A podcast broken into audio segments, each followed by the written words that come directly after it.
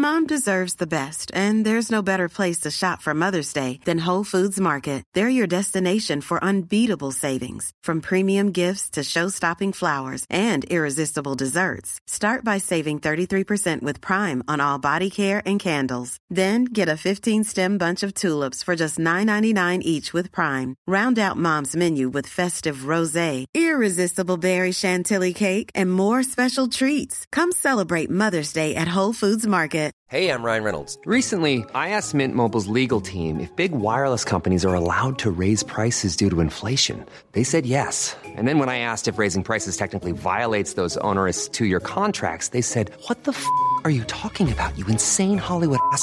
So to recap, we're cutting the price of Mint Unlimited from $30 a month to just $15 a month. Give it a try at mintmobile.com slash switch. $45 upfront for three months plus taxes and fees. Promo rate for new customers for limited time. Unlimited more than 40 gigabytes per month. Slows. Full terms at mintmobile.com.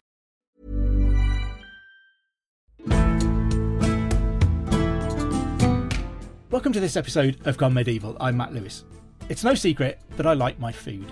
So the chance to combine stories from history with stories of food was just too good for me to pass up. History of the World in 10 Dinners, 2,000 Years and 100 Recipes is the fantastic and delicious looking book by Victoria Flexner and Jay Reifel. It mixes stop offs at key moments from history that took place at dinner tables with authentic recipes that you can recreate, bringing the sights and smells of history to your dinner table, and fortunately, only the nice ones. I'm delighted to be joined by Victoria and Jay to explore some of the connections between high politics and the dinner table a little bit further. Welcome to Gone Medieval. Thank you so much for having us. Thank you for having us. It's a pleasure to have you here. I mean, talking about food is one of my favourite things in the world, so combining talking about food with history, I'm 100% here for this. to start off with, what inspired you to approach the stories from history through the medium of food? How did this book come about? I think for Jay and I, the study of history is often about this question of representation. So many people have been left out of the historical narrative writ large.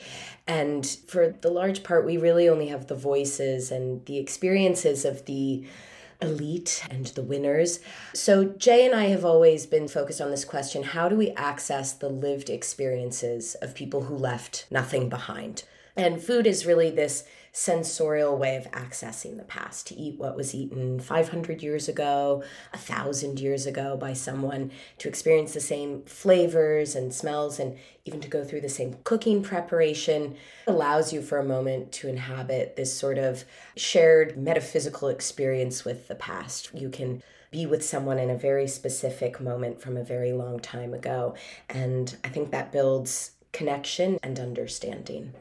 Yeah, I think when you try to connect people with history, when you try to teach history, even when you read history, one of the most difficult things to achieve is that actual sense of immediacy. And there is, I would argue, almost no medium except maybe music that has the immediacy of sitting down and eating a piece of food.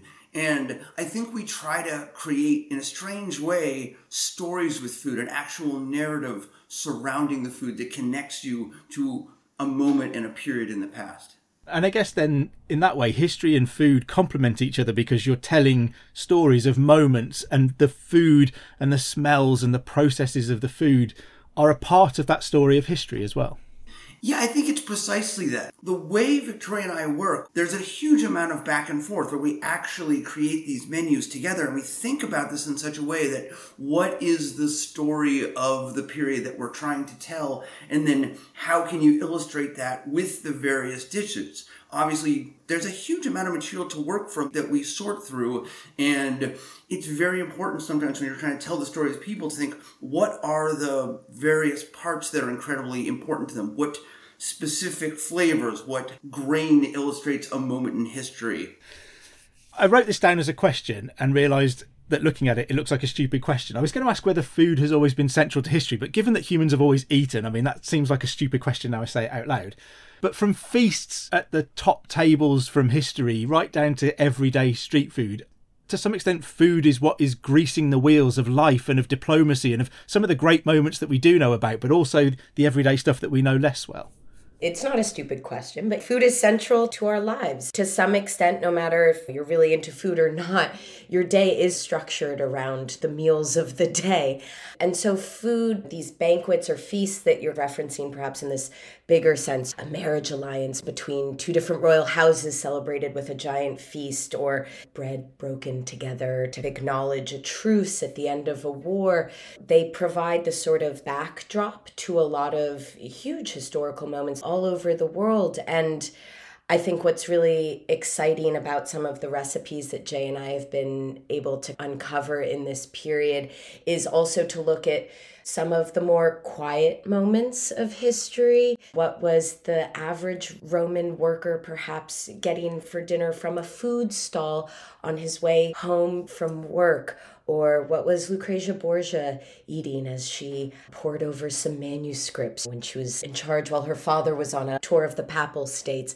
And so we can recognize in food history huge pivotal moments, but also just everyday life and give a little bit more color and forgive the pun, but a little bit more flavor to everyday life as well.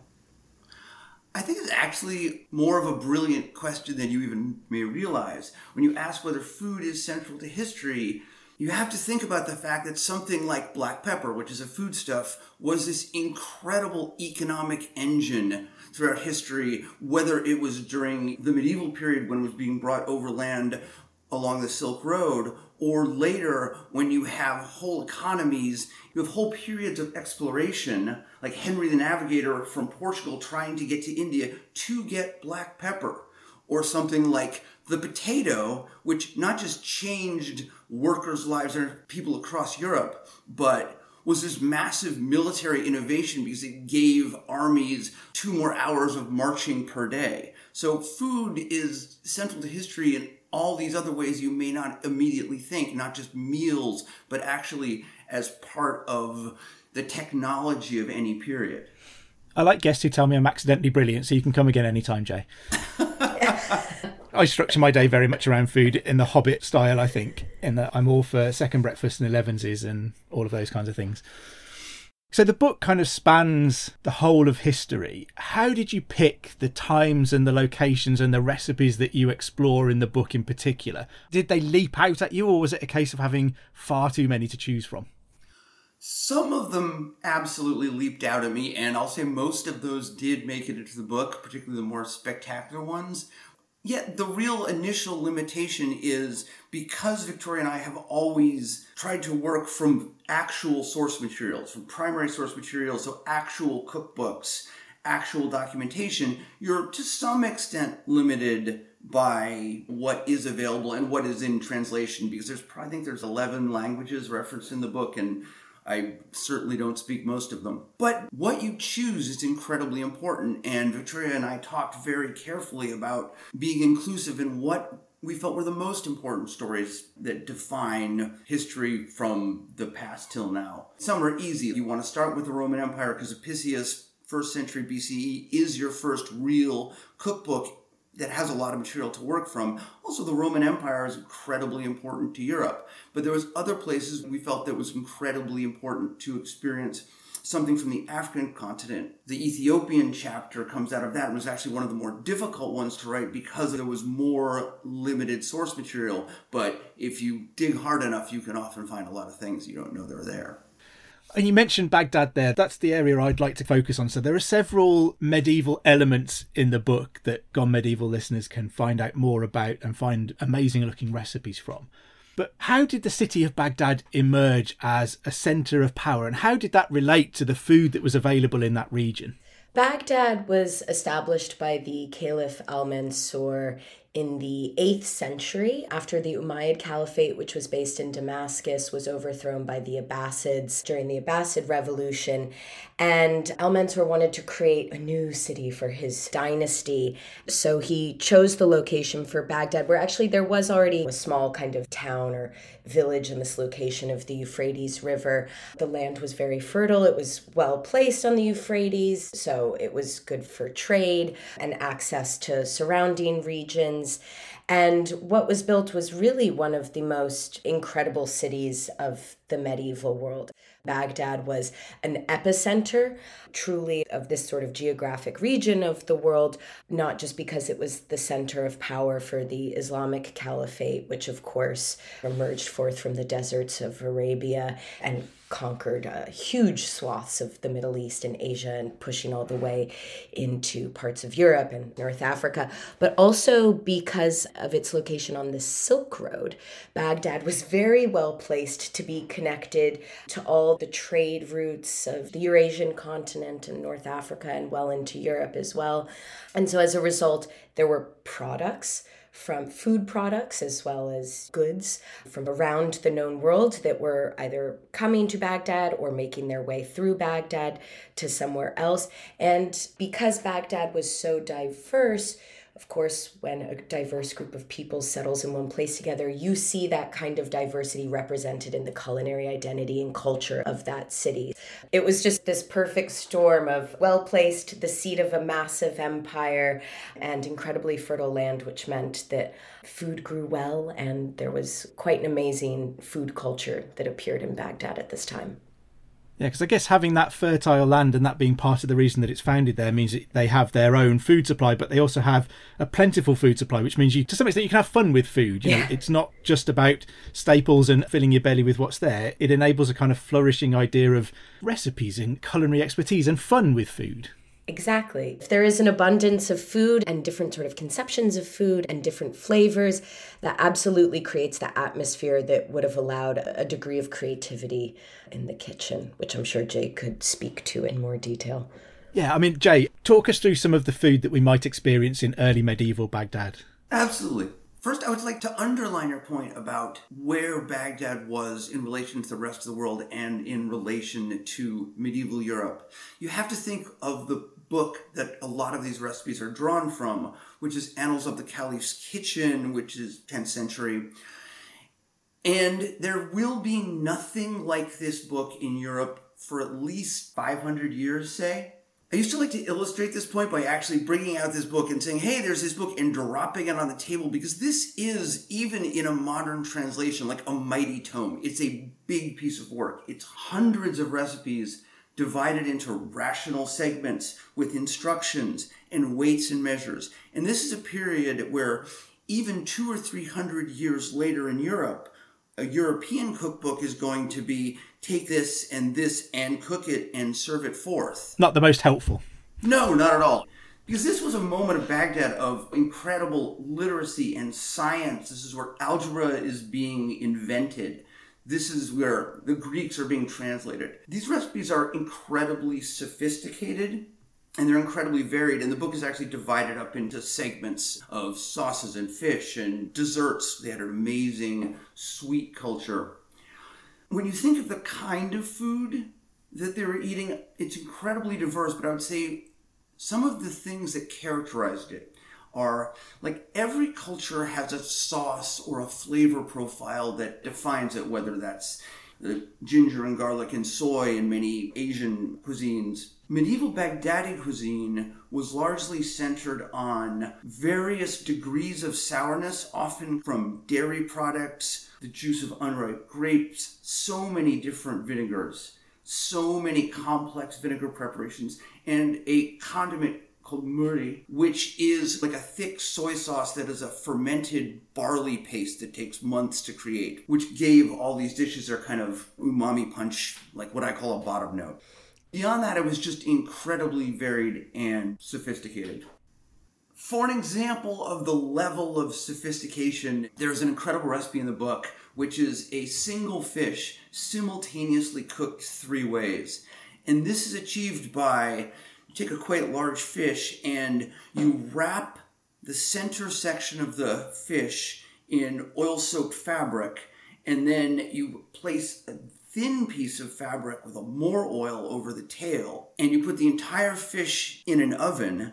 So the head is roasted and the center part of the fish is poached and the tail is fried all simultaneously.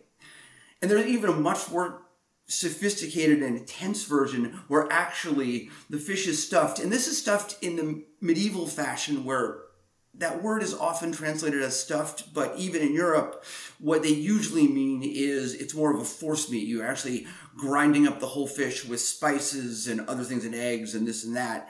And then you reassemble the entire fish in its skin that's held together by reeds. And then you put the whole thing in the oven with the various wrappings. So it's an incredibly sophisticated design of a recipe. And I guess that plays into the big medieval thing of food as display, isn't it? You're not just eating food here, you're eating it with your eyes and it's making a statement about the people that are serving it to you as well. Yeah, it's a demonstration of wealth. Also, there's a lot of similarities here to haute cuisine that you see in restaurants today with test tubes and foams and making something look like something else that it's not. It's this sort of trompe l'oeil cuisine tricks of the eye. And I think that that's quite well represented throughout the book. Certainly in the Tudor chapter, there's a recipe for a cockentrice which is the front end of a suckling pig sewn to the back end of a capon to create a new mythical beast because Henry VIII was bored of just regular old roast animals being served him. He wanted something new. But yeah, that recipe emerges about 500 years later. So what was occurring in Baghdad was incredibly advanced in that sense. And imagine a source like the Annals of the Caliph's Kitchen, if it's that detailed and that rich, it really helps to get us close to an authentic experience of what these people were really tasting and smelling and eating at the time. Yeah, I believe it really does because this was like a fairly prosperous society. So it wasn't just the absolute elites that had access to this. And a lot of the dishes in this are actually incredibly popular dishes. In fact, one of my favorites is a vinegared stew called sikbajat, which I'm probably mispronouncing, that was just absolutely beloved and was something that could be eaten by common people and basically anyone. It was so beloved that there's a famous story that when the caliph had a cooking competition and he said, Hey, everyone, cook your favorite dish, the best thing you cook. Everybody cooked sikbajat. And the funny thing is, the punchline essentially is that no one was surprised that everyone cooked the same thing. Probably my equivalent to that is cheese on toast. I cook cheese on toast all of the time. That's like my go to recipe. it's nowhere near as posh or as interesting as that. But yeah, I have my go to recipe. Cheese on toast is still very good. I love cheese on toast, genuinely. Don't get me started on cheese on toast.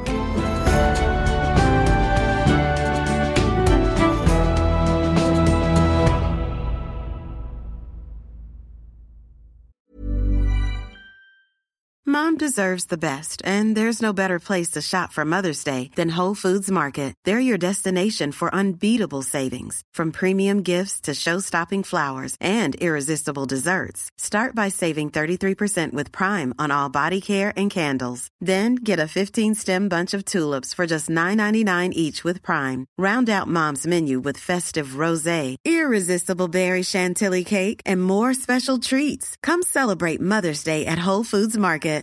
How would you like to look five years younger? In a clinical study, people that had volume added with Juvederm Voluma XC in the cheeks perceived themselves as looking five years younger at six months after treatment. Look younger, feel like you. Add volume for lift and contour in the cheeks with Juvederm Voluma XC. Reverse signs of aging by adding volume to smooth laugh lines with Juvederm Vollure XC. For important safety information and to find a licensed specialist, visit juvederm.com. That's J U V E D E R M.com. Not for people with severe allergic reactions, allergies to lidocaine, or the proteins used in Juvederm. Common side effects include injection site redness, swelling, pain, tenderness, firmness, lumps, bumps, bruising, discoloration, or itching. There's a risk of unintentional injection into a blood vessel, which can cause vision abnormalities, blindness, stroke, temporary scabs, or scarring. Talk to a licensed specialist to find out if it's right for you.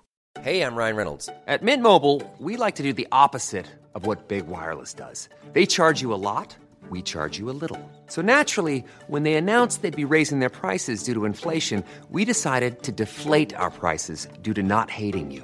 That's right. We're cutting the price of Mint Unlimited from $30 a month to just $15 a month. Give it a try at mintmobile.com slash switch. $45 upfront for three months plus taxes and fees. Promote for new customers for limited time. Unlimited more than 40 gigabytes per month. Slows. Full terms at mintmobile.com.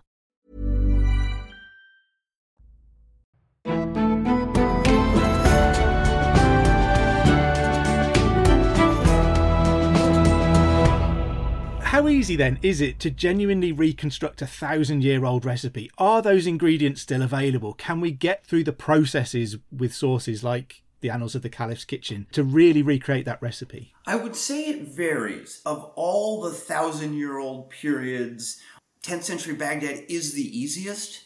And that is because the book that I'm working from is just so extraordinary. Doing medieval Europe is much harder. There's a ton of scholarship about this, and you can actually reach out to scholars and read the literature. The most difficult aspect of 10th century Baghdad was actually recreating Murri because I did not have time to actually, or maybe even the expertise. I know a lot of fermentation nerds to create the sauce. So I actually worked with a food scientist to theorize what the flavor profile of that condiment would be. And weirdly enough, I actually ended up using as a workaround uh, preparation based around Marmite and soy sauce, which is funny in the US because nobody knows what Marmite is. But because it is actually left over from beer leaves, it is a pasty barley ferment. So it's actually quite close to what they would be working with at that period.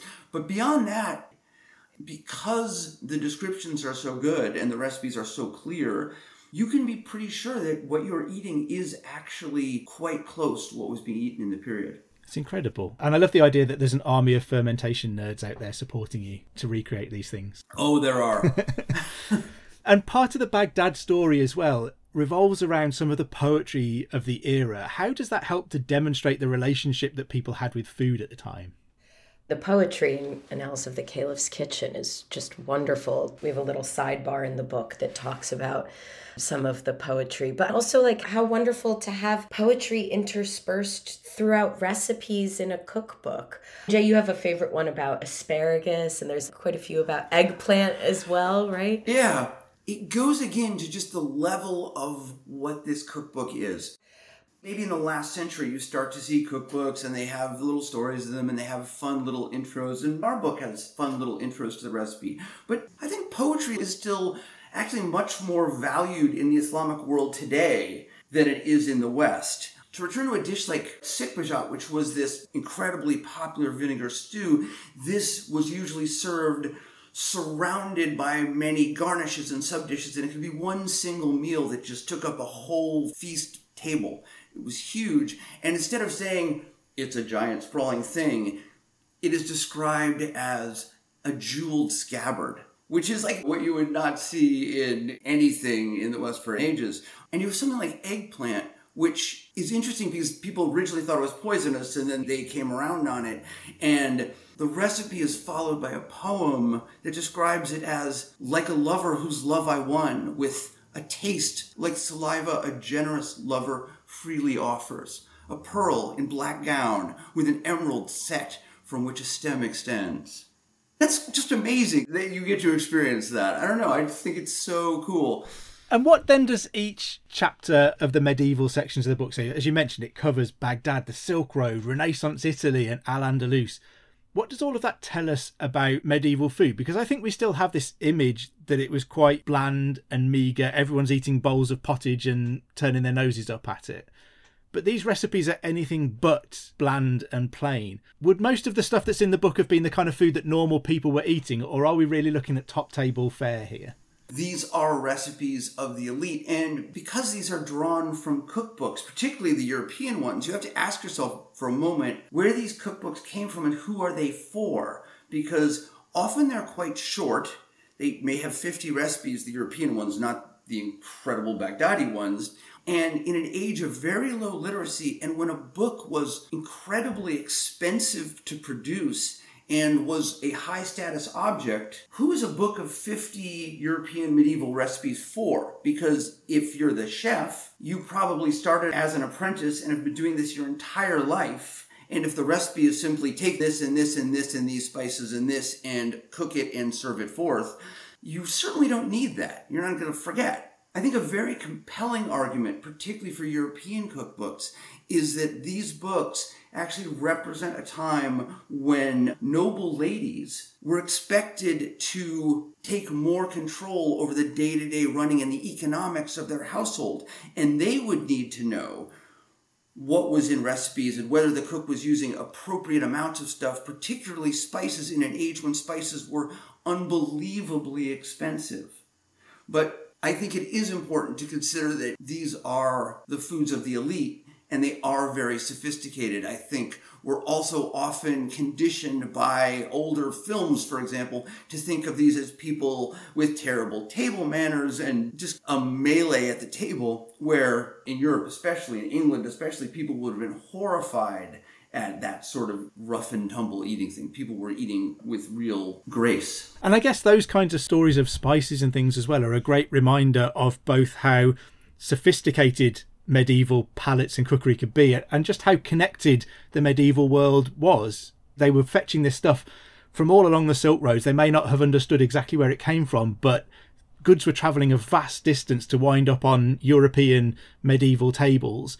So the medieval world was far more connected than we sometimes think it was. Yeah, I think flavor profile of medieval Europe is actually probably closest to modern Persian cuisine. It's a real balance of sweet and sour and aromatic spices. I think it's important to remember also that this was an age when people thought of spices as medicine and that health could be maintained by balancing your bodily humors. This is humoral medicine that goes back to Galen and the Greeks, and that all people were either wet or dry or hot or cold, and you could tell a person's balance of humors by their temperament, which is, you know, where we get these words like phlegmatic, which means you had too much phlegm and therefore you had a certain kind of temperament. Therefore, you would want to balance that temperament by eating the appropriate spices it's also incredibly important to remember when you think of spices, particularly in Europe, that one of the most powerful and important spices was sugar. And we may not think of sugar as a spice, but in that period it really was. Sugar is indigenous to India, who had it thousands of years before anyone else from sugarcane. And then it wasn't until that sugar traveled to the Middle East that the science of the Arabs and the focus on distillation actually allowed them to make refined white sugar, which then, once again, like pepper, had to travel all the way to Europe, where it was this incredibly prized and almost magical thing. And particularly today, when we think of refined white sugar as the devil, basically, there was an era in humoral medicine where that refined white sugar was like the one thing that was healthy all across the board for everyone, which I just find kind of spectacular. Yeah, absolutely. And I guess to end on, can I ask you both what your favourite medieval recipe was in the book? I do really love sikbayjat, the vinegared stew that Jay mentioned that was so popular in 10th century Baghdad. But I also love the turmeric colored tendons from Mongolia and China. They're delicious and crispy and unusual. And the ceviches, actually, the indigenous ceviches from the Great Circulation chapter, are also just really spectacular and fresh and light.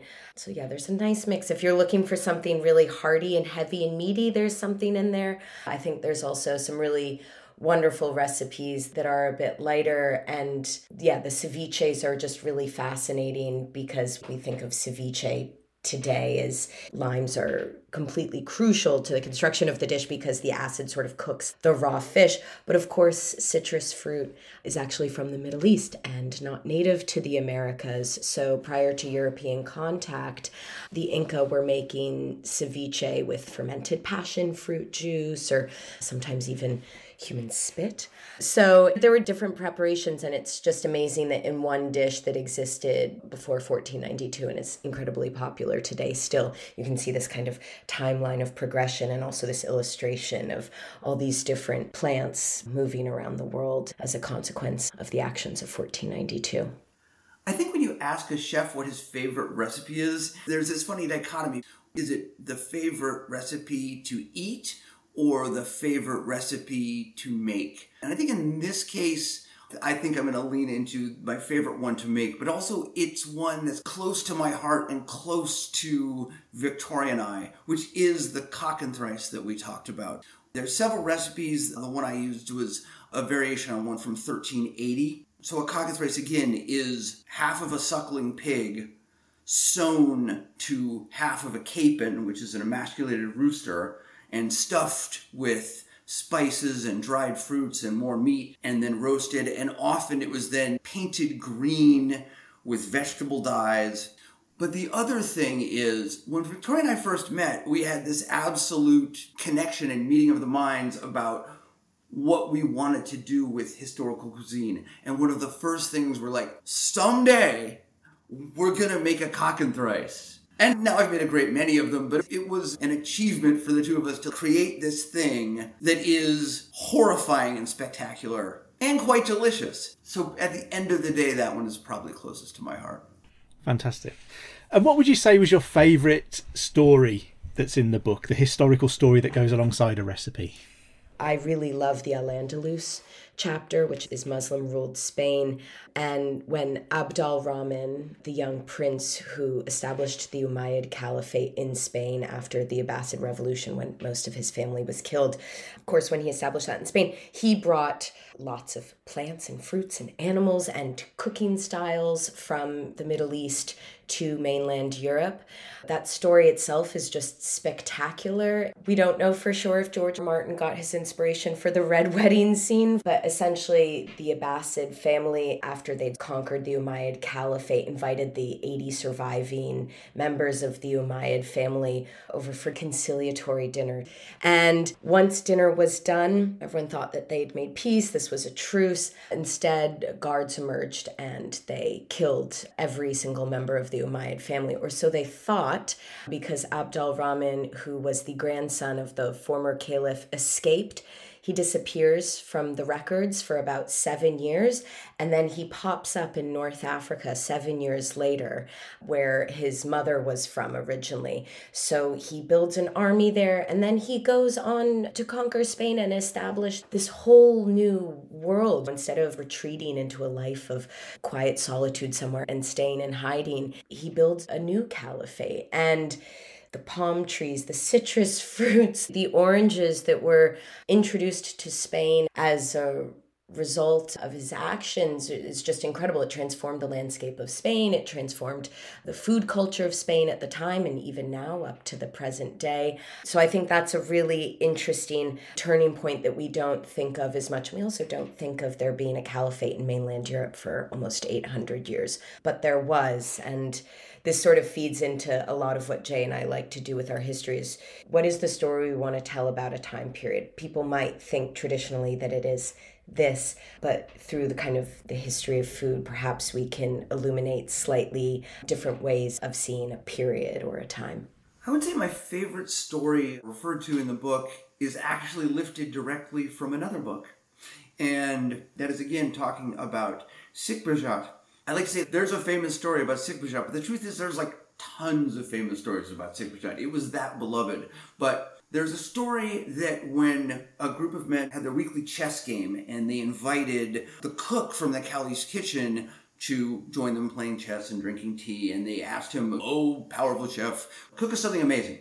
And the chef asked them, What's your favorite thing to eat? And they say, Sikbajat. And he said, who normally cooks it? And they say, well, servant boy cooks it. So he says to the servant boy, okay, bring me the cooking vessel that you cook the stew in. And he smells it. he says, okay, now take it away and wash it really well. And the boy does. The boy brings it back. And he smells it and looks at it. And he says, now wash it again with clay and with sweet herbs and bring it back to me. And they do this a couple times until he is satisfied with the cooking vessel. And he says, now go and cook the dish as you normally would. And the boy does, and he brings it back, and everyone declares it the greatest sikbajat they've ever had. And the funny thing to me about this story is, true or not, this is just exactly the same kind of story you get in Michelin kitchens today. So it feels very like timely and present, even though it's a solid thousand years old. That's incredible. That's wonderful. Well, thank you so much for joining us, Victoria and Jay. It's been great to talk to you. It's been fun to talk about all of the food and the recipes. I recommend the book to anyone. It really is a stunning looking book and a wonderful journey through some history, some recipes, and some ideas that you know people can try and recreate for themselves at home. So thank you very, very much for joining us. Thank you so much for having us. It was a pleasure. Absolutely. Thank you so much. Victoria and Jay's beautiful book, A History of the World in 10 Dinners 2000 Years, 100 Recipes, is out now if you'd like to find out more. If you do create any of the recipes, please be sure to let me know how it goes. There are new episodes of Gone Medieval every Tuesday and Friday, so please join us next time for more from the greatest millennium in human history. Don't forget to also subscribe or follow us wherever you get your podcasts from, and to tell all of your friends and family that you've gone medieval. If you have a moment, please do drop us a review or rate us anywhere that you listen to your podcasts. It really does help new listeners to find us out. Anyway, I better let you go. I've been Matt Lewis, and we've just gone medieval with History Hit.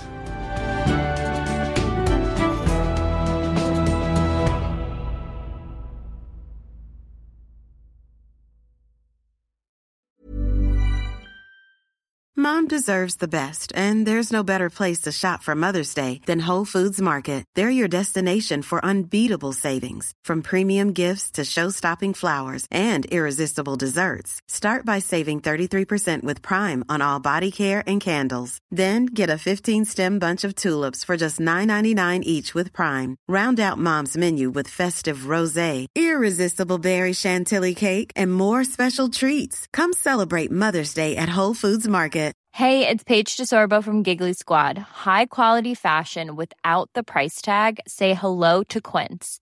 I'm snagging high-end essentials like cozy cashmere sweaters, sleek leather jackets, fine jewelry, and so much more. With Quince being 50 to 80% less than similar brands. And they partner with factories that prioritize safe, ethical, and responsible manufacturing. I love that. Luxury quality within reach. Go to quince.com slash style to get free shipping and 365 day returns on your next order. Quince.com slash style. Thank you for listening to this episode of Gone Medieval. Please follow this show wherever you get your podcasts. It really helps us out, and you'll be doing me a big favour. Don't forget you can also listen to all of these podcasts ad free and watch hundreds of documentaries when you subscribe at historyhit.com forward slash subscribe. As a special gift, you can also get your first three months for just £1 a month when you use the code MEDIEVAL at checkout.